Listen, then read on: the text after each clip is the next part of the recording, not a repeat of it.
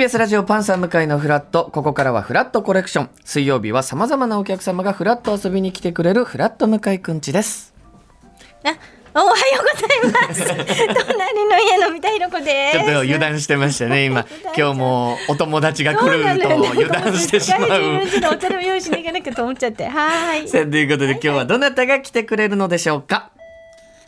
さあ来てくださいましたどちら様でしょうか？あ、パパイヤ鈴木です。よろしくお願いいたします本日のお客様パパイヤ鈴木さんですパパイヤです。お願いします。ちょっとまあ鈴木三田さんとは付き合いが非常に長いとあの、えー久しぶりだよね。でもね出会って、そう、福岡の番組来てくれたのがそうあれも数年前だけど何年か前よね、でもそれがもう30年ぶりぐらいだったんですよね。そうそう。それが30年学校、本当に高校生の時クラスメートだったんです。同じクラスで本当に同 同じじククラスの僕が後ろで、い三田は前の方に座ってて。もう三田って呼ばれてたんです。見た見た見た見たって。あのねじゃあ彼女はすごく勉強をちゃんとしてたんですよ、か彼女と留年したからね必死だったわけもう単位取らなきゃ一番前でかぶりついて授業をそう。でそれを僕が邪魔するのが好きで。さっきあの SS で、あのジングルの方で、怒ってないよねみたいな怒ってたよねみたいなことをおっしゃってたんですけど。めっちゃ怒ってましたよ。私ね当時ですか？当時。変に真面目だったんですよ。そう。ふざけないでとかいい加減にしてよとかね。そうそう本当。結構真面目。そのぐらいね僕がねで本当もう高校生でしょ、はい。言うことなんて見た見たちょっかい出しに来る言うぐらいなんですよ。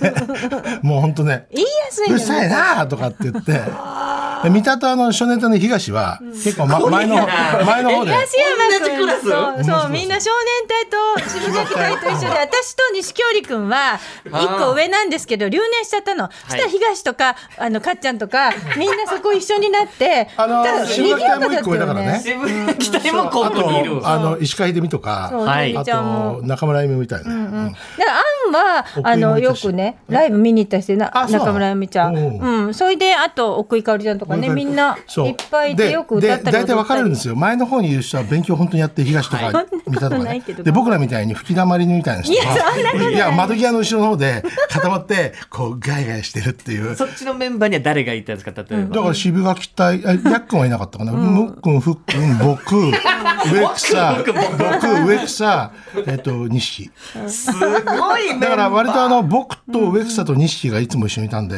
僕の中で夜の少年隊っていう で昼間は別のね。昼間は東に入ってもらって 夜になると僕が入るっていう。スピンオフみたいな少年隊が出来上がるわけです割と夜のね少年隊はちょっとあの本当やんちゃおふざけが過ぎるみたいなでもね鈴木くんすごく偉くてそうやってムードメーカーで男女問わずもう年齢もいろんな定時制だからいろんな人がいるけど、本当にみんなをまとめながらこういい感じのクラスの雰囲気を作ってくれてた。あじゃあ三田さんから見たパパや鈴木さんは、ムードメーカークラスの。そう。私はあんまり男の子の方に自分から行けないし行かないんですけど女の子でこう固まってこの間マリちゃんとか澤ちゃんとかも子供のすごい。すごいに来てくれて久しぶりに会ったんだけど生すぎて。マリちゃん。マリちゃんと澤ちゃんね。確かにね、三田さんはね、あのね、男の人と話すっていう感じじゃないんですよ。で、で、うち、ぼ僕らのグループというか、みんなもあの、例えば、えっと、錦に話をかけたくても、かけづらいでしょ、もっくんとか。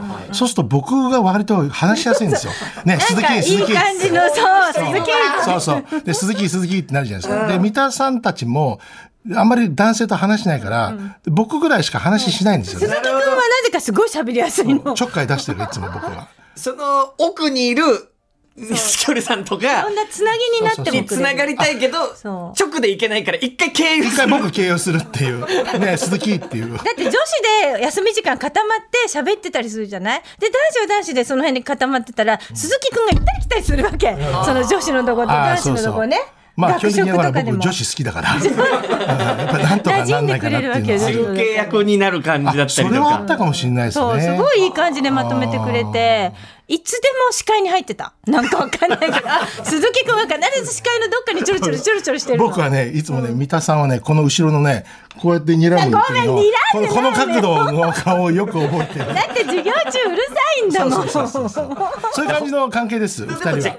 じゃあ今見てもっていうか、ずっと変わらない感じですか？鈴木いや。パパや鈴木さんは。えこうやって鏡のようにあ鈴木くん見たら私ももしかしたら本当年取ってるんだなって思うぐらい。あのね、見やっぱりた目は17、8のイメージでずっとあるから、いまだに。はい。だからこの今の姿に17、8の、もう本当にジャニーズの男の子と同じように甘い素敵なマスクで、こう髪型もね多分ね。あの当時の感じ。向井さんは僕のこと想像つかないと思うけど、体重半分なんですよ、今よ。り。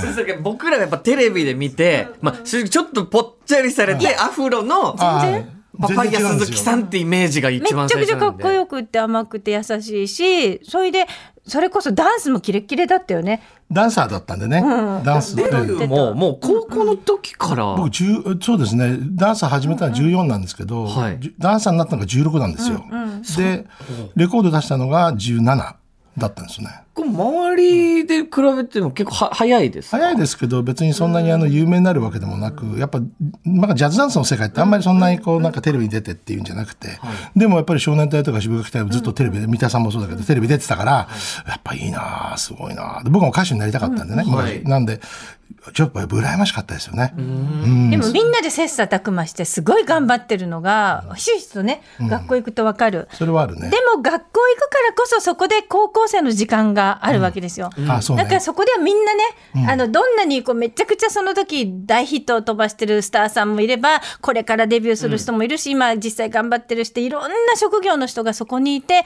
みんなでその切磋琢磨しながら刺激し合ってるっていうのがすごく良かったよね。確かにそういう感じだったね。ダンスでも始めるきっかけはいつ頃、僕ね、歌手になりたかったんですけど、親父が歌い手だったんですよ。ラテンミュージシャンで。で、あの、歌にはね、音程とリズム感ってものがあるから、音程を教えてあげられるけど、リズム感養うもんだから、ダンスやってこいって言われて。で、当時中学生でダンスって、なんかあんまりちょっと、正直ね、えーちょっと気持ち悪いなと思ったんです。あだから今でこそもう本当小学校で習うとかなってそうそう。ダンスってみんなやってますけど。ヒップホップとかじゃなかったかはら、あ。ジャズダンスだったんで、なんかね、なんかピタッとした服着てくねくねするのが嫌だなと思ったら、全然そんな感じの先生じゃなくてはい、ソウルダンスみたいな。だから音楽もアースインナードファイアとか使ってて。あそれまでは僕、さだまさしさんが好きで、そればっかり聴いてたんだけど、はい。はいダンスっぽい歌じゃないですかそうあスポ歌ではないんです。でだ初めてそういうね、アメリカとか外国の歌を聴いて、かっこいいなと思って、それでハマったんですよね。で、ダンス好きになって、2年ぐらいやったら、その人前で踊ることになって、まあ、ちょっと楽しくなっちゃったんですよね。でもやっぱり歌い手さんになりたいって気持ち、もちろん、ずっと、もうずっとなりたかったし今でもそう思ってるし、うん、それはありますよ、それは。はい。でもどこかで、まあ、僕らが知ってるのはやっぱ振付師はいはいはいはい。としてのやっぱパパイヤ鈴木さん、振り付けは学校卒業してからもうその仕え事が、っとね、学校にいる途中でもうやってた。僕、二十歳で振付師になったんだけど、学校に最後いたのが二十歳ぐらいだったのかな。うんだから、なんで振付は、まあ僕はあの、裏方さんっていう言い方をする方もいるんですけど、僕の中ではね、あの、背中を押す、で、僕ら、あの、表に出てる人は背中を押されるっていう。で僕、背中を押す押すこともあるし、押されることもあるんですね。だから僕がパフォーマーとしてやってる時は、やっぱスタッフさんが僕の背中を押してくれるし、振付師の時は僕が、まあ誰かの背中を押して、みんなで物を作るっていう感覚なので、あんまり変わらないというか、どっちになるって裏方に行くとかそんな意識はもう本当全くなく。表方をやってるから裏方が面白かったりとか、裏方やってるから面白い表方にすごくなんかありがたみを感じたりとかっていうね、両方、まあ僕は経験があるので、まあいい経験をしてるなっていう感じはあります。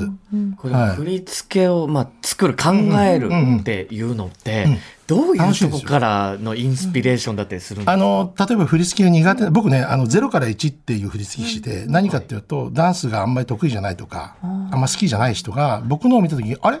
これちょっとやってみようかなって言って、腰をがスッと浮くまでが僕の仕事だと思ってるんですよ。あだから1から2とか2から3は先生、いろんな先生いるんだけど、初めの一歩が僕かなと思ってて、例えば向井さんの振り付けやるときに、なんかスポーツやられてました。まあちょっとサッカーサッカーでしょ？例えばそうすると、サッカーの形じゃないんだけど、はいキキックをしたりするっていうのをダンスに入れたりすると、やり慣れてるじゃないですか。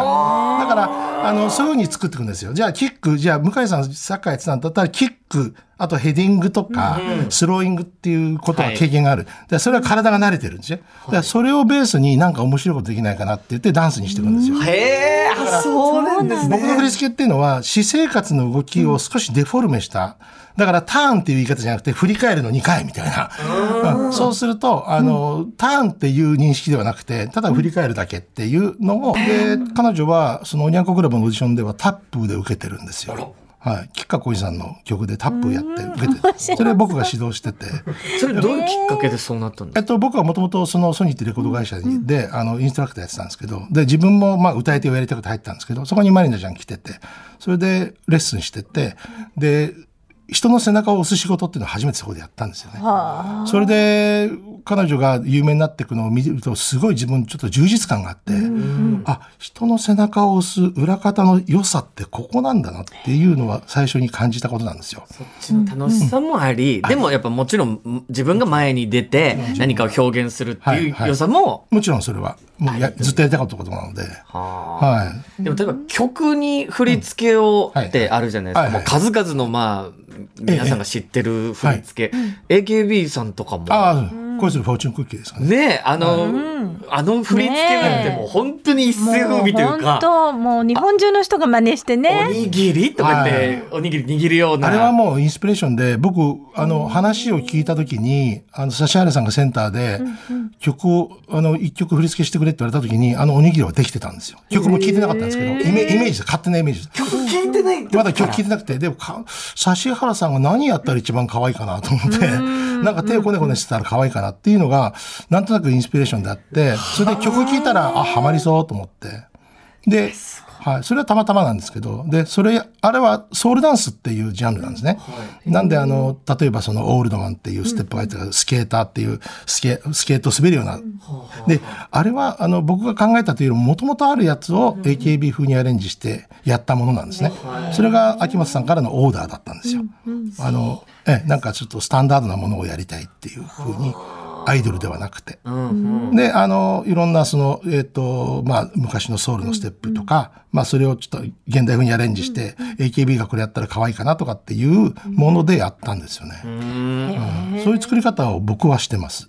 でもこの今の TikTok とかの文化で言うと、もうすごく真似しやすいっていうことが一番大事だったりするじゃないですか。だから非常にそのパパイヤさんのおっしゃってることになんか近い感じがするんです。僕はあのコマーシャルの振り付けが多いんですね。でコマキャッチーな短いコマーシャルってその時間15秒、30秒の世界じゃないですか。はい。その中でなんか一つね、あれ？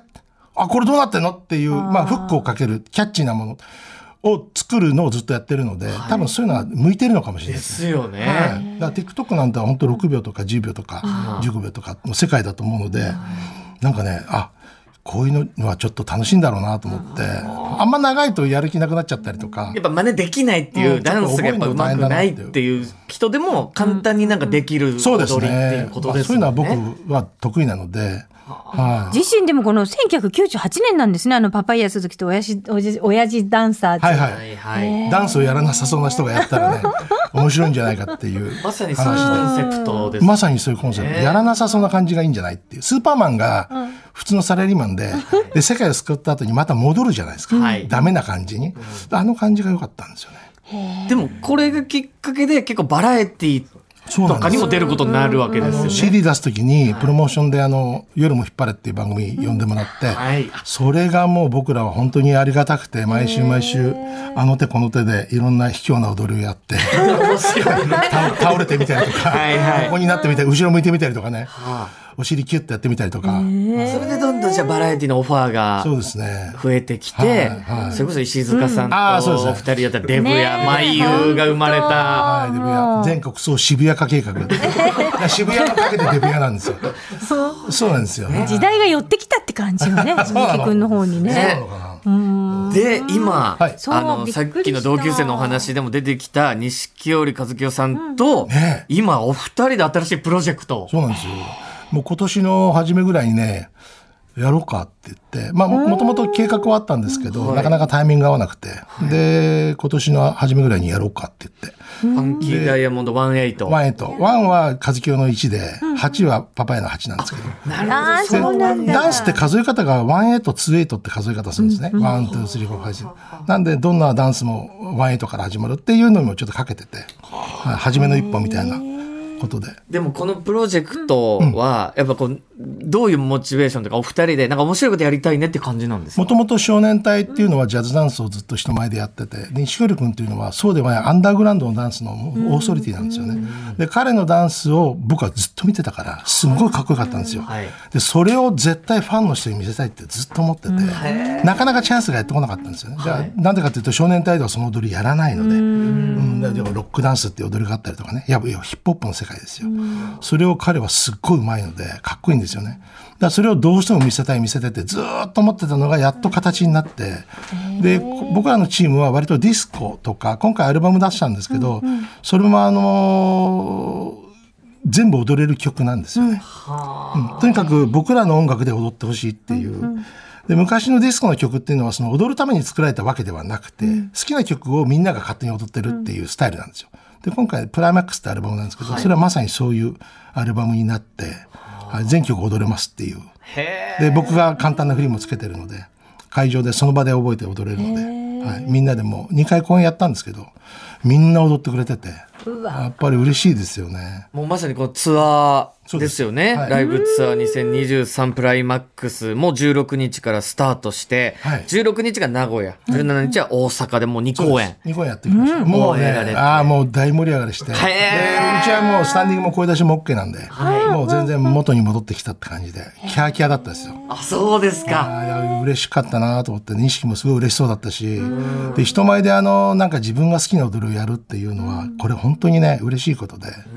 で、少年隊も親父ダンサーズもそうなんですけど、やっぱり一曲丸々踊らないとサボってるって思われる グループなので、そうじゃなくてバンドも入ってるし、やるところはやるけどやらないところは踊らないって歌うだけっていうそのラフな感じがすごい僕らは楽しいんですよね。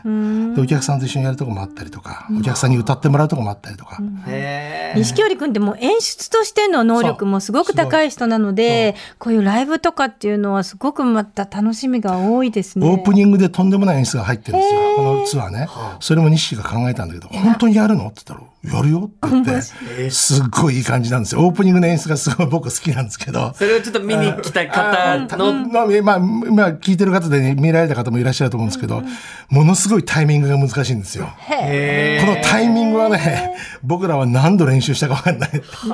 バンドさんと合わせてね、このタイミングが、タイミングが大事なんだよって言って、僕がやって、錦がやってっていうタイミングをね、オープニングの、まあ、その演出が、うちょっと面白いんですよね。これ見たい方、東京だと8月8日と9日、ね恵比寿ザ・ガーデンホールでまだ2公演。そうなんですよ。人もね、ありますがあと8月の18が福岡が、これが一番最後の日なんですけど、まあ、そっちはまだチケットあるようなので。最強のタッグですね。いやでも、高校の同級生とこの年齢になって、ねいユニットってどういうお気持ちなんですか？もう僕はもうだって少年隊ずっと羨ましくていいないいなって見てたグループでああなりたいなって自分がねタレントとして歌手としてやりたいその人と一緒にやるっていうのはだから40年前から知ってるわけですよ。はい。でやっとや一緒にやれるっていうのは2人とも本当に嬉しくて、うん、いやよかったなと思ってね続けていきたいですよ。あ、もうこれから先も。そうだから僕らの音楽でみんなが踊ってっていうそのまあなんかイベントというかコンサートそういうのは続けたいなとは思ってます。本当にまあ三田さんも含めですけど、同級生の皆さん、ほ未だにバリバリですね、皆さん。もうあの錦織君なんか本当に見えてるところがまるで即興みたいに見えるタイプですけど実はものすごくそれを何回も何回も何回も何回も稽古して、そこをねやれる人なんですよ。だからもうその彼とす鈴木君のそのなんていうの演出力とかいろんなこう魅力がタッグしてもう考えただけで面白そう。僕はダンスを仕事として捉えてるから、やっぱりリハーサルが終わったらすぐ帰るんですよ。じゃあ今日の今日のやることが終わったら帰るんだけど錦はずっと踊ってますからね。あじゃあねまたって言って。やっぱねやっぱ好きなんですよ。だからあ。これが仕事でやってる僕と好きでやってる錦の違いなんだなと思って反省しましたよ。すごい、それってでもありますよね。全然帰んないんだもん。あ。あ俺もちょっとまだいるからって言ってずーっと鏡見てこうやって踊って、で全然違う踊りもやってみたりとかしてあやっぱこの人好きなんだなと思って。え錦織君相変わらず面白いこと言う？あもうずっと面白いこと言ってるよ横でブチブチブチブチブチブチブチブチね。僕なんかより100倍面白いから。それこそじゃあライブで言うと、もちろんダンス、歌もありますけど、MC トークみたいなのも。MC 伸びました。伸びますよね。伸びました二人が喋るんだったらこの間 MC 部分だけで40分ぐらいあったあー大変さだまさしさんにやろうとしてるやっぱ僕も好きだから。結局憧れてた佐田さんにああるかもしれない。寄ってきたかもしれない。いや、これはもういろんなエンターテインメントが楽しめるね、ライブになりますから、はい。えー8日、9日、東京恵比寿、はいザ・ガーデンホールの公演についてはですね、ディスクガレージまで皆さんお問い合わせいただきたいと思います。さあ、ということで、あっという間にお時間なので、楽しかったね。いやー最後に一曲、はいわかりましたこちらでお別れしたいと思いますが、ど、どの曲？あのまあ表題曲というか、はいえっ、とメインの曲があるのでその曲を聴いていただきたいと思います。じゃあ最後、はい、紹介してお別れでございます。はい、それではファンキーダイヤモンド18で恋のテレパシー。えー今朝のお客様、パパイヤ鈴木さんでした。ありがとうございました。ありがとうございました。フラッ